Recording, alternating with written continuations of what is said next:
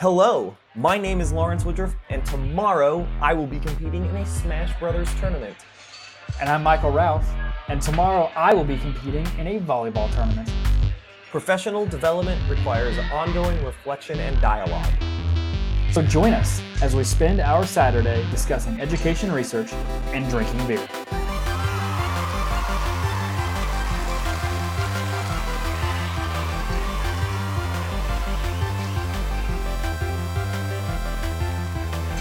Today, we are drinking Grand Sport Porter from the Coop Ale Works from Oklahoma City.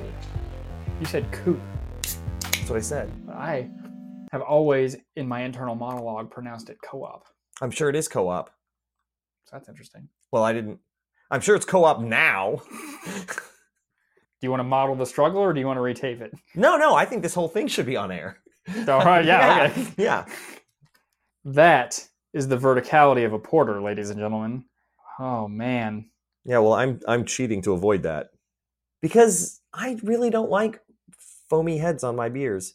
I just want to get to the liquid, please. It's dark. We're back to the coffee infusion that so many of our porters have. But I'm excited. I don't think I've drank very many beers out of Oklahoma before. That was what I was most excited about, was getting a sample from some people south of our local border. What are we doing today, chum? Today we're joined by Jennifer Pusateri, and we'll discuss how Universal Design for Learning, or UDL, could help us remove barriers to learning for our students. We'll consider how being reflective in our practice could help us identify how we can better serve each of our students. Later, we'll talk about how metadata might help us better understand our students' sense of self-efficacy in mathematics. And finally, in our Hot Off the Presses segment, we'll take a look at a new California law that has banned suspensions assigned for willful defiance. Let's get started. So for our first segment, we are joined by a guest, Jennifer Pusateri. Welcome, Jennifer. Hi, thanks for having me. We're excited to have you on to chat with us. Jennifer Pusateri works at the University of Kentucky to infuse universal design for learning into college instruction. She believes all students benefit from the opportunity to learn and show what they know in a variety of ways. We're so pleased to have you on. Welcome. Hi, thanks so much. Our first paper that we're discussing today is Organizing Inclusive Schools, written by Kinsella, published in 2018 in the International Journal of Inclusive Education. And it's about universal design, which is your area of expertise. So why don't we ask you, what is Universal Design for Learning, or UDL? So UDL came out of the universal design movement, actually in architecture and product design. And so it's things that we would know today that we see everywhere, things like curb cutouts, the little ramp things that go from the sidewalk down to the road. Things like the automatic doors at the grocery store, those kinds of things were put in place for people who had specific needs, right? Physical needs to get from one place to another, to be able to exit or enter a store. So all those things were put in place for that one particular group. What happens is the rest of us find really good uses for those things as well. So like the curb cutouts in the street, I use those all the time. If I'm out, maybe I'm walking with a baby in a stroller, or maybe I have, maybe I'm someone who's walking with a walker if I'm older, or a cane, or any of those things. So the pieces that were put in place to benefit people with physical disabilities are now useful for the rest of us. So we translate that idea into education. And so Universal Design for Learning suggests that instead of trying to change the learner with accommodations and things like that, to fit into this, fit into the actual education system that we have. So instead of doing that, what we should do is we should start changing the system so that it can fit a variety of learning needs. And that's really what we have in our classrooms. There's a huge variety of learning needs. So our one size fits all way to address that is really not, it's not working real well. So we've got issues of inclusion, and we've got issues of universal design. And so this paper was about inclusion. So what is inclusion, and how is it better served through a systematic approach of universal design versus the current approach of special education practices? So I guess at the beginning of what we would think of as special education, people were really just fighting for the right to actually have access to education, period. So that's kind of how that started. And then when we started to get students in our classrooms that we didn't know what to do with, we as teachers, we started to look for ways to both accommodate those students in some way and also to make our jobs a little bit more less stressful, to make our jobs less stressful for us as teachers. It's really hard to teach students that have special needs if you are doing that in a traditional way. So we moved at some point to having students with special needs in traditional schools, but they were in a separate area. When I was growing up, there was the special ed hallway. Like that was the hallway that all of the students who had some kind of a special need, they were in that hallway. And they very rarely interacted with the rest of the students. And then we moved to another model, which is sort of where we are sort of still living in education, and that's looking at something called differentiation. And differentiation, as I'm sure you all know, is really about trying to meet the needs of the diverse learners in your classroom by creating different forms of fill in the blank, right? So different spelling lists aimed at different levels of learning. Some people will try to cater to learning styles, which is not a thing even. Learning styles is not a thing. So that's one way of differentiating. So differentiation sets the teacher up for failure, if you ask me, because it's impossible to be able to teach each student in the way that they need to be taught at the same time. It's like a short order cook situation. And so that's not working real well either. And so teachers are sort of at this place where we don't want to leave students out, but we don't know how to take care of everyone's learning needs at the same time when we have like 27, 35 students in our classroom. So that's the dilemma. That's kind of where we are right now in education. It's about if differentiation is I have to make a decision about what each of my 35 students in my classroom needs to be getting on this day for this moment. It's not a leap to say that that's not feasible. That's not a reasonable expectation for one person. And so then it begs the question, I suppose, because they are unique learners. They all have different background experiences. They all have different lived experiences. They all have different needs and different challenges in front of them. So they are necessarily going to need different things. So then it begs the question, how can I change my approach to designing the system? How can I change my approach to designing my classroom paradigm? So that I can be set up to maybe approach this in a way that doesn't bottleneck at me as a teacher? Is that a reasonable next question? So let me use an example. It's an analogy that I've heard a couple people use. Katie Novak, who is a UDL guru, author, speaker, etc. She's actually also the assistant superintendent of a school district. So I don't know how she does all those things, but she does. But one of the analogies that I've heard Katie use, and I've heard other people use as well, is about thinking of teaching as throwing a dinner party. And so if I'm going to throw a dinner party in the traditional sense, I would decide that I'm going to have one thing, right? I'm going to use a vegetable or a Mexican lasagna as my example. So that's what I'm going to make. I found this great recipe. It's delicious and everybody loves it. And so we're going to have that at my party that I'm throwing, my imaginary party, right? And so that's really the traditional model of teaching. I'm going to do this one way and I'm going to hope for the best.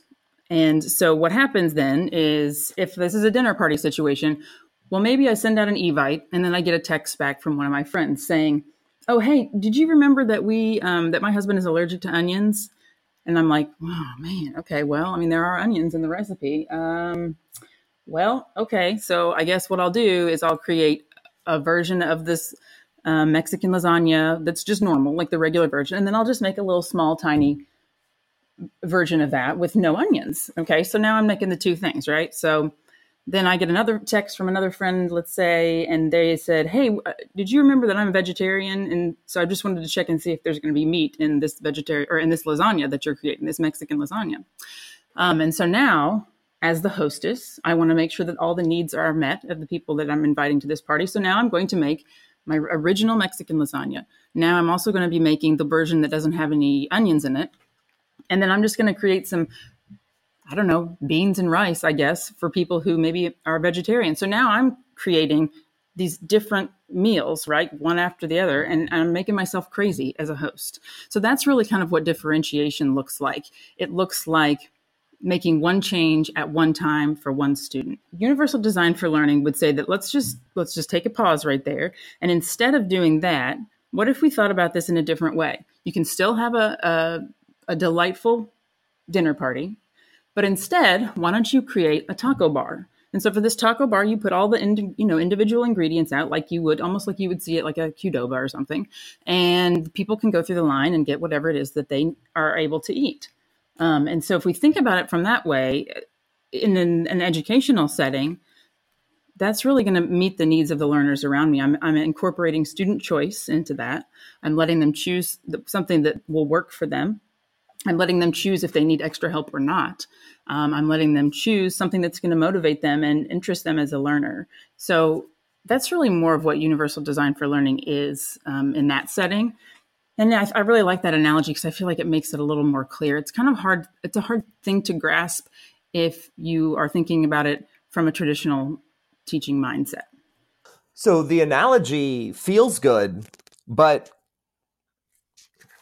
a classroom is, this complex set of behaviors and response to stimuli and constructed experiences presented and interacted with between teachers and students. So what would a taco bar look like if someone's like, yeah, I'm all in. Let's not make the lasagna. Let's go taco bar. What does that look like for a practitioner?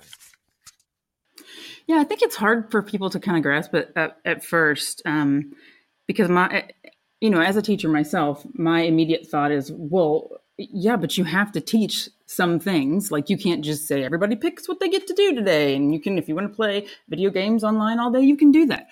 I mean, that's not reasonable, of course, right? So as a teacher, I'm trying to figure out how this kind of thing would work. So the way that people think about this through a UDL lens is the first thing you think about is your goal, right? So what is the goal of the lesson? And this would, in most cases, be whatever the standards are, if you use the Common Core or something else in the state that you live in. So whatever your goal is, and you think about that goal, and instead of going straight to, okay, how am I going to teach this? We want to think about what's the goal, and then what are all the different ways that I could get students to that goal? Because it doesn't have to be reading a book, and it doesn't have to be writing a paper as an assessment. So even though those things are kind of our default in education, it doesn't have to be like that. And so I can incorporate choices in some place in the lesson plan. So even if it's a lesson, let's say it's a lesson on writing where you actually like you have to write, it's a writing standard. I can still offer students choices depending on whatever it is that we are learning about. So if we're learning about how to construct a persuasive essay, then I don't necessarily care as a teacher what their persuasive essay is about. I can put the choices in by allowing them to choose whatever it is they would like to persuade me about. And so that is really one way to think about UDL is how can I incorporate some kind of student choice? How can I get students to meet the goal that we're supposed to be working on, but have a way for them to have some agency and some options in there as well? So we're both science teachers, so I'm thinking about this from a science perspective. And what I really appreciate you emphasizing is being thoughtful about what are my specific priorities, and then pruning away all of the prescription, all of the predefinition that I might include in that delivery that's not specifically in service to my priority, because there's a lot of them. And especially when you take some time and really reflect on why am I doing this the way I'm doing it? I know that I've been surprised on more than one occasion by how many things I take for granted that once, especially now that I train teachers, they ask me, why does it have to be this way? And I find, oh my gosh, I have no idea why it has to be this way. There are all sorts of ways it could be. But something that comes out of your comments just now that I think might be worth commenting on for a moment is I think specifically about letting students choose how they might approach scientific inquiry. And so maybe I have 6 major inquiry or investigations that I want to pursue in the course of a semester. And so I could maybe imagine if I ask them, you can dive into the scientific literature, or you can build a model, or you can do an experiment. So you let me know what you want to emphasize and what you think is important in tackling this inquiry this time. I can imagine, if for no other reason than through sheer chance, that some students might never choose to get into the scientific literature. And so how do you walk that line as a classroom teacher? How do you walk that line between, I want to provide a lot of choice, but there are times where maybe I don't, it's not important to me that I prescribe this particular skill right in this moment. But if I never prescribe it, it could be very easy to let things fall through the cracks. How do you navigate that tension as a teacher? Yeah, that's a great question. And it really comes down to barriers. What barriers are going to be put in place for students? And that's a huge tenet of UDL, is thinking about what barriers might be in place for students and how can we remove those as instructors. So in some of the trainings I've done, I use this one slide, and I want to kind of describe it because I think it helps with what we're talking about. So we're talking about goals, and how do we modify our goals so that we're giving students some kind of a choice or a way to think about using different options or whatever. And so I use this example of one particular, it's like an I can statement, right? So an I can statement. So this might say, I can successfully write a 3.8 paragraph, which apparently is some kind of paragraph, that compares and contrasts adjectives and adverbs. That might be a typical I can statement that a teacher would have on their board, right? So we're gonna write this paragraph, and it's gonna tell us about how we can compare and contrast adjectives and adverbs. So if that's the goal really is not necessarily about writing a paragraph. The goal is about comparing and contrasting adjectives and adverbs. So if I'm giving that assignment, in order to be successful at that assignment, the student has to do like a ton of things. They have to be able to do a whole bunch of things. So here are some of the examples. They need to be able to physically write or type. They need to be able to speak and write in English. They need to know what an essay is. They need to know what a sentence is. They need to know what a topic sentence is. They need to know how to use spelling, how to use grammar, how to code switch, how to use pre-planning and writing skills and revision skills. They need to be able to tune out distractions. They need to stay on. This goes on and on and on. This list, and it goes on and on. Of all of the things that are being expected of a student when I'm just asking them to write a paragraph that compares and contrasts adjectives and adverbs. Now, am I saying that we shouldn't do that? No, absolutely not. But of all of the things that are on this list, the only thing I really needed them to be able to do was to understand the content, for them to be able to somehow tell me the difference between adjectives and adverbs. And so if that's my goal, then by not thinking about barriers, by just completely ignoring student variety in my classroom, I have now set students up for some failure because of the barriers that are now in place. So if I have a student in my classroom who maybe is an English language learner, this is going to be a huge barrier. Whereas if we just sat down and they were able to explain it to me, or maybe they would do a Mad Lib, for example, and they could tell me that way what the difference is between adjectives and adverbs, that wouldn't be a barrier. But the way I've set it up right now, when there's no choice involved and no attention paid to student variety, that's where we really run into problems.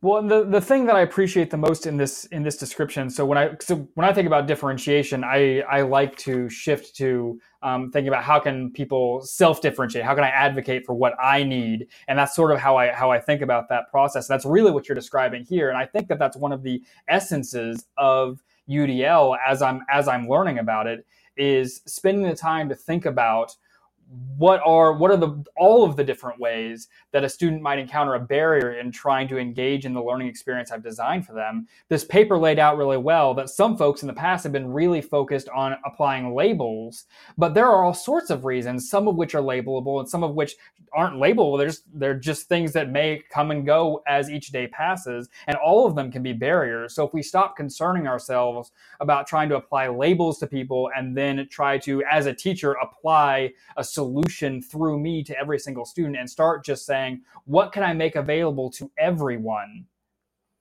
You can solve a lot of those problems, some of which are not predictable. Some of them come and go just as each student's needs come and go throughout the course of the day. And so I really appreciate that description of all of those barriers matter for learning, and that's why we're there. So our job is to remove those barriers or give students the tools to overcome those barriers so they can get what they need in each of those moments. So if you've got a teacher who is on the let's do this, universal design for learning, I'm all in, I'm gonna do everything I can. There they are still going to have, and it was mentioned in the paper, they're still going to have relationships with other actors in that building. And those other actors are going to have expectations for what should be done by that teacher for students and what those students should be doing in relation to that teacher and other teachers in the building. And there's going to be expectations. So when a teacher goes gung-ho and they start doing things in the classroom that doesn't look like what the building standards and practices and expectations have been, then the standard relationships get shaken. And so the paper started to take a look at this from a how do we change the system perspective when these practices are so systemically inherited over time. Yeah, I'll tell you, UDL tends to work best when you have some administrative support. Now, that's not to say that a UDL lone wolf teacher in a building can't make some significant changes in their classroom. Of course they can. But it definitely works best when they've got the support of the people around them. The way that I've worked with teachers that I think has been pretty effective is saying, you know, looking at what is the problem? Like if and we can't do all the things all at once, right? So maybe I just determined that generally my students in my classes are not turning homework in enough, right? Their completion rates for homework and in-class work even is not super great. Like they're not doing great at that. So maybe I want to pick that one thing and work on that thing during this school year. And then after I've made the change that I think goes along with that, using the UDL framework to figure out what I think the problem is and how I can solve that problem. So once I've got that in place and I make a change, then I can hold that change in place for the next school year. And next school year, I find something different to focus on. And I continue to do whatever the changes I made for this year, but I now add something. So we call that plus one thinking in UDL. So make one change, make one addition, add one thing. A lot of times this comes up in higher ed, at least, this comes up in the area of testing and assessments, right? So if all you've ever done forever and ever is give a final exam, fine. Continue to give your final exam, but also maybe you want to offer them a different option as well. So maybe next year you add students can do a presentation or they can take a final exam. Great. So now I've got two. Now students have two choices. Then the next school year, I maybe decide that I'm going to add something else. So now they can choose from taking a final exam, from giving a presentation, or they can create some kind of a model to represent something or whatever. You know, like I'm adding one thing each year. And so to me, if I'm a teacher that's sort of on the fence about it, or I'm a little anxious about making that many changes in my classroom at once, definitely start just with one thing. Find one thing and make that change and try it out and see how it goes. Think of it like an experiment. You know, I'm going to see how this goes. If it goes great, fantastic. I'm going to keep that. If it doesn't go great, okay, well, we'll try something different. I think it's giving yourself the option. They talked about this a little bit in the article, but people need the option to fail. Like they need to be allowed to fail sometimes. And in such, you know, the high stakes world that we're in now in education, we don't get that a lot. And I've really enjoyed some of the things I've seen from people who are implementing UDL at the school and district levels, is that they feel like it's okay to fail every now and then because it's such a helpful learning experience. I mean, that's, of course, it's so very important because that's just an intrinsic part of the learning process. Our students need to make mistakes and then learn how to rectify them. And so in our practice, we need to make mistakes and learn how to improve them. And we have to try things that we're not good at before we become good at them. So, you know, even if it's a great technique, if you try it, you have to practice it before it becomes something that you can actually say that, you know, you've given it a shot. You got to try it and fail several times. Yeah. So there were a lot of pieces in this paper that gave me something to think about. I particularly appreciated when they presented opposing viewpoints to describe the tension between those viewpoints or possible harmony between the perspectives. But as somebody who spent a lot of time developing expertise in UDL, was there anything that you would like to prompt the authors to think more about? Yeah, so one thing actually stood out to me throughout the paper. So it mentioned... and this was a part that we talked about, I think, a little bit earlier, but it mentioned something about through individual development of every person in the organization, and et cetera, et cetera. It goes on to say basically that this is one of the ways that you can make lasting change within your organization is by, you know, soliciting the opinions and the ideas of everyone in the organization. But the paper and the article and the study itself really only looked at three groups. They looked at students, they looked at teachers, and they looked at principals. And to me, that's not the whole school community. I mean, there are paraeducators or teacher assistants. There are other forms of administrators like school counselors. Here in Kentucky, we have family resource centers or student resource centers. There are the people that work in the cafeteria. There are the bus drivers. There are the families. Like, I feel like there were some groups and some constituencies that were left out. And I feel like that's a big part of the school. So Jennifer, we really appreciate you taking the time to share your expertise with us and help us think a little bit more about making our classrooms inclusive. If any of our listeners are interested in learning more about who you are or the work that you do, or maybe some of the resources that are available for implementing a UDL framework in their instructional environments, where can they find things that you do? So I am on Twitter. I love Twitter. And if you are a teacher and you are not on Twitter, let me just say right now that I highly recommend it, because there are a lot of teachers that have online chats, and they occur anytime throughout the week.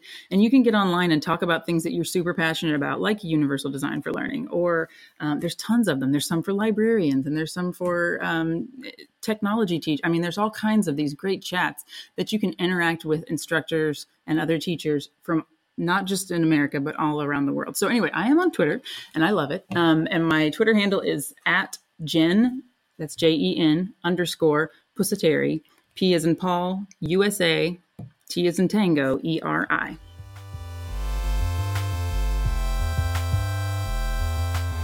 Know your students.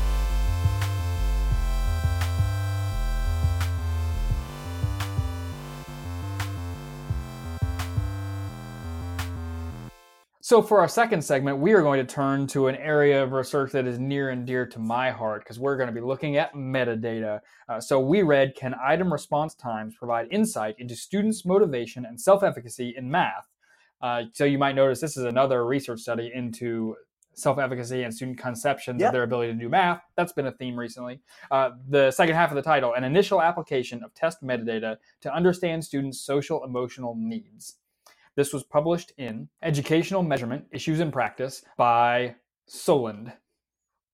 So the idea behind this paper is that students are taking a test, and if they're taking the test digitally, then we can actually take really accurate measurements of how much time that they spend on each problem. And the question is, what can we glean from that? If they're spending a long time on a particular problem or not spending any time on problems, is there anything we can gather from that? And the idea is that, well, students that are not applying themselves will be rapidly going through that, just sort of clicking answers, and students that are actually trying will be spending more time on the problems. So is this a valid measurement to indicate student attitudes about math and their ability to do math, just based on how much time they spend on problems? At the broadest level, there's not a good correlation between the speed at which students are working through a test and their achievement on that test. There's not a good correlation between those two things. So individually, if a student doesn't spend very much time on a single question as compared to how much time they spend on the other questions on that assessment, they're less likely to be successful in that question. But the biggest scope, there's not as good of a correlation there. So saying that students that just click through the assessment don't do very well, while that is true in an isolated case, when you're looking at your group of students, it would be a poor assumption to assume that the students who finished the most quickly are the ones who did the worst. So in our whole group of items, your generalized rate at which you move through them doesn't correlate very well with motivation, and it correlates poorly, but a little more than zero for self-efficacy. But if I look at specifically the most difficult question on that assessment, and I look at how long you spend on that question, it tells me a fair amount of information that correlates pretty well with other measures of your sense of self-efficacy, and I think to a lesser degree your motivation, if I remember correctly. So while I can't make very good predictions at the largest scale across my entire classroom, if I look at just specifically the most difficult question, that there does seem to be a split that has meaning. That is the actual finding of this paper as I read it. When items are difficult, those with high self-efficacy persist, while those without it do not. And so I got really excited because this is a non-self-report measure of a student's sense of self-efficacy, which means it's not subject to a lot of the biases and a lot of the assumptions that are baked into just asking a student to tell us whether or not they feel self-effective. So this, I think, is a compelling advantage of computer-based and computer-delivered formative assessment specifically. I'd be willing to accept some drawbacks to giving a 6-item multiple-choice recall practice formative assessment to my students. I don't get to see the full picture of what they know related to the content, but if I do have some sense of which of these questions is the most difficult, and I have a measurement of their response process, that can tell me things about my students' sense of self-efficacy, and that can be highly instructionally actionable. Well, the thing is, I don't think you need a computer to observe this. I think you give them, 4 problems and make the 4th one really freaking hard, and you can just watch your 25 kids take the test and see which ones tap out first and which ones don't. I mean, I think maybe this can tell you information about kids that weren't yours, but I don't think you need this for my classroom, like my kids. You say it's worth the drawbacks, and I go, I don't think it's worth the benefit. If you're telling me the benefit is it lets you tell you in a way that's not self-reporting, you can watch them take the tests and see. And you have a general sense of, okay, I see that this student quit quickly. I see that this student is done and they're sitting with a posture that says they crushed it. Right. I can see that generally, but if I'm watching a class of 30, of 35, of 45, I can't see, especially when I get into the middle of the curve where there are many students finishing very quickly. I don't get to see those middle 2 quartiles. Right. And I certainly don't have a systematic collection of data associated with that. So I was thinking specifically, if I was going to design interventions that leverage a knowledge of students' sense of self-efficacy, one of the first ones that jumps into my mind is using that to design their next collaborative learning structure. So if I want to make sure that I am mixing students with high self-efficacy and students with low self-efficacy measures so that I don't get 2 lows stuck together making minimal progress, right, that could be really useful, but I don't have a grain of knowledge just watching them.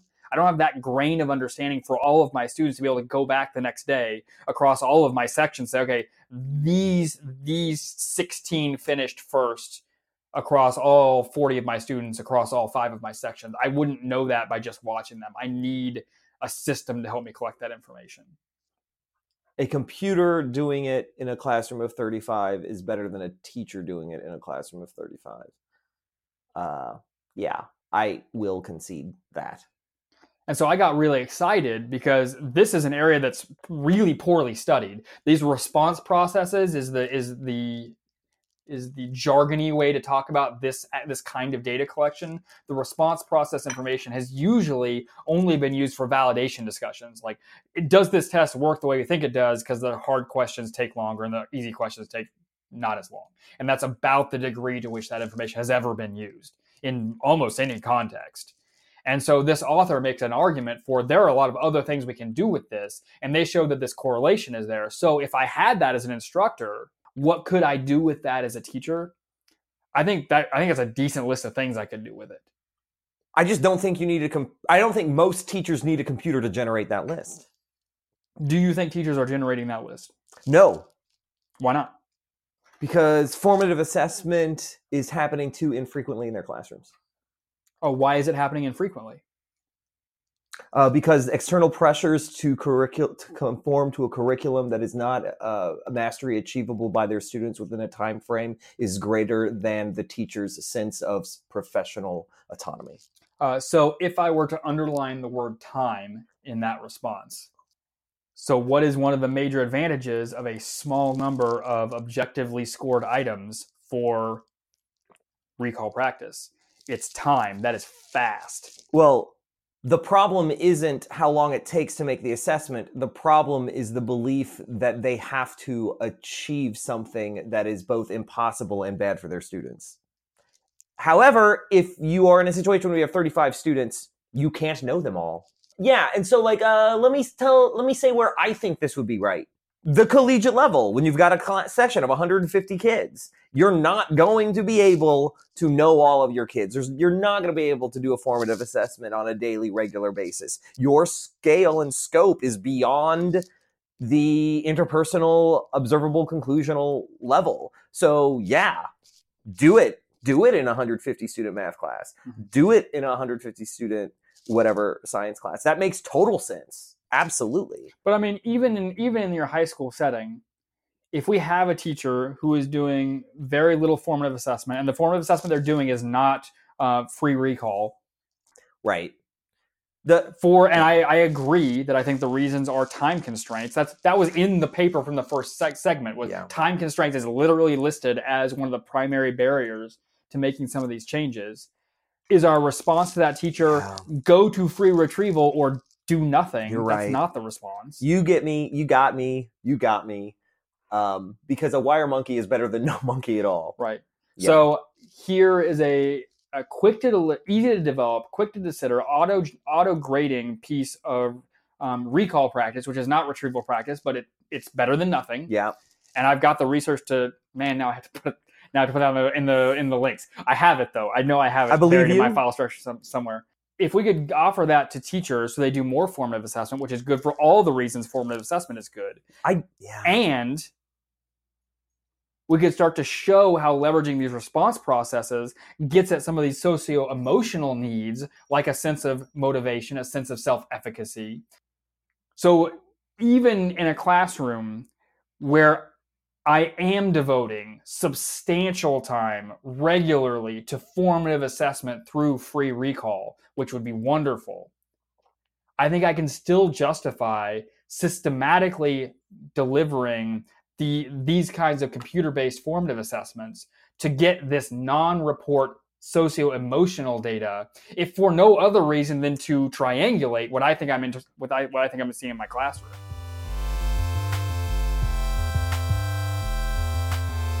Intent matters.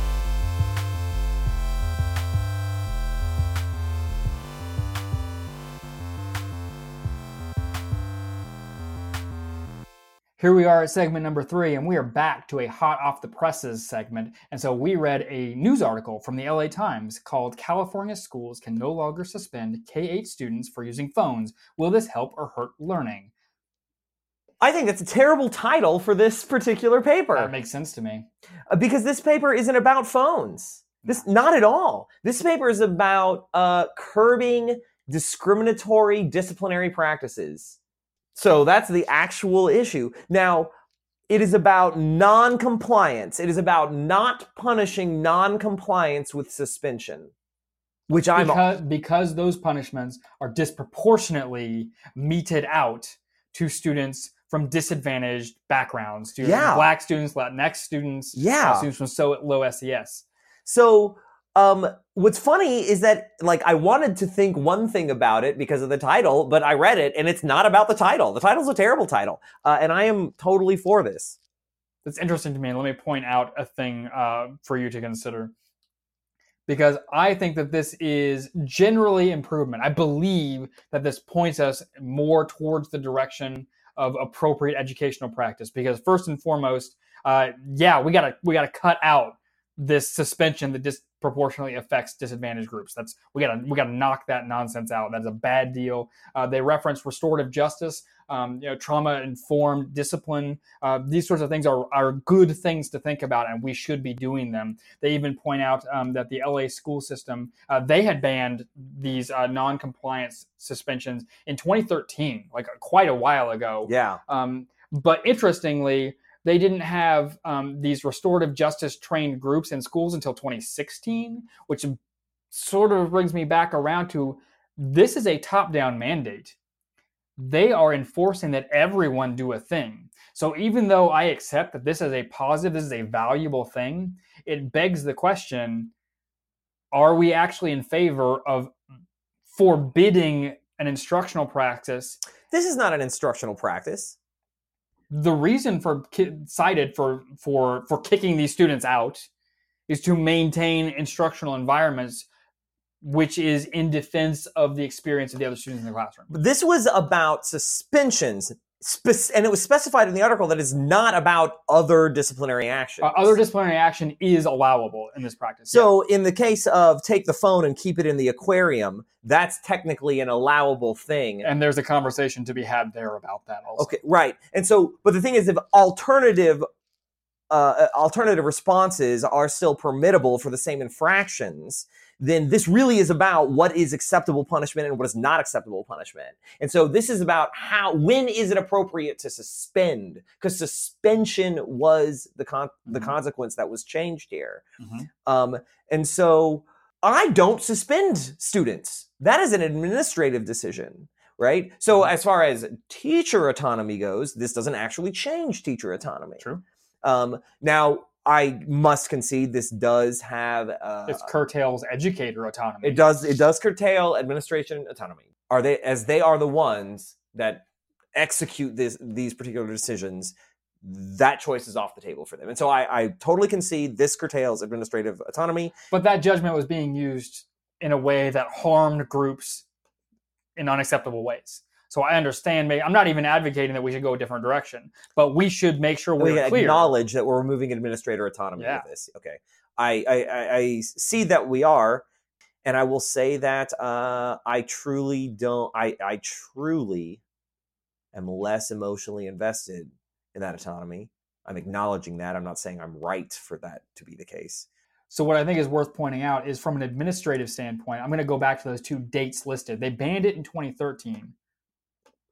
And then they had trauma-informed groups available to support faculty in 2016. So that gets back to banning a problematic practice without the support for educators. When I say educators, I mean teachers, I mean administrators, I mean counselors, I mean school psych, I mean all of the people who are playing a role in serving those students to help them better serve their priorities, which, as this news article describes, is helping maintain effective, appropriate, safe learning environments in their classrooms, misunderstands what it means to engage in discipline that's focused on restorative justice. Stop doing something that is bad is different than do something that is good. And there was a lag time between the two. The discrimination didn't go away because the alternative punishments also showed the same degree of discrimination. Right. But the alternative, I think where I am able to find comfort is that the alternatives weren't as damaging as 10 days of being forced outside of an exclusion from school. And so though they continued to be discriminatory, the consequences of the discrimination, the costs of the discrimination were decreased in the interim before they were trained how to do something better.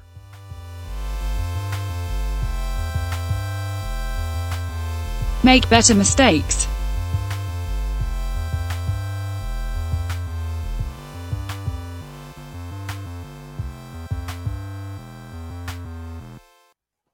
How was the beer? I like this beer. Mm-hmm. Me too. There's something about porters that, to me, tend to be really acidic, and this one is not. We were joking about if it's bad way, I hope it's smooth, but it's good and smooth. Yeah. I didn't even realize how much I liked it until I got most of the way through the first one. I looked and I was like, man, I just feel happy right now. Mm. Like, I look forward to each new sip that I take. I didn't get much coffee coming through. No. Well, which also kind of makes me happy. Yeah, it's mostly beer. It says notes of chocolate and roasted coffee, but really the coffee, I think at the end there's a little bit of dryness, and I think that's familiar of the coffee experience, but it's not like a heavy flavored thing. Yeah, it's not actually a flavored beer or a coffee infused. I think that you're right. Thanks for tuning in. This has been another great month. Remember that we want to read the things that matter to you. So if you have an article or a topic that really resonates with you, reach out to us. Post it on the comments on our website, twopintplc.com, or reach out on Twitter so that we can be doing things and discussing things that matter to you. As we pursue growth, discuss research, and struggle well.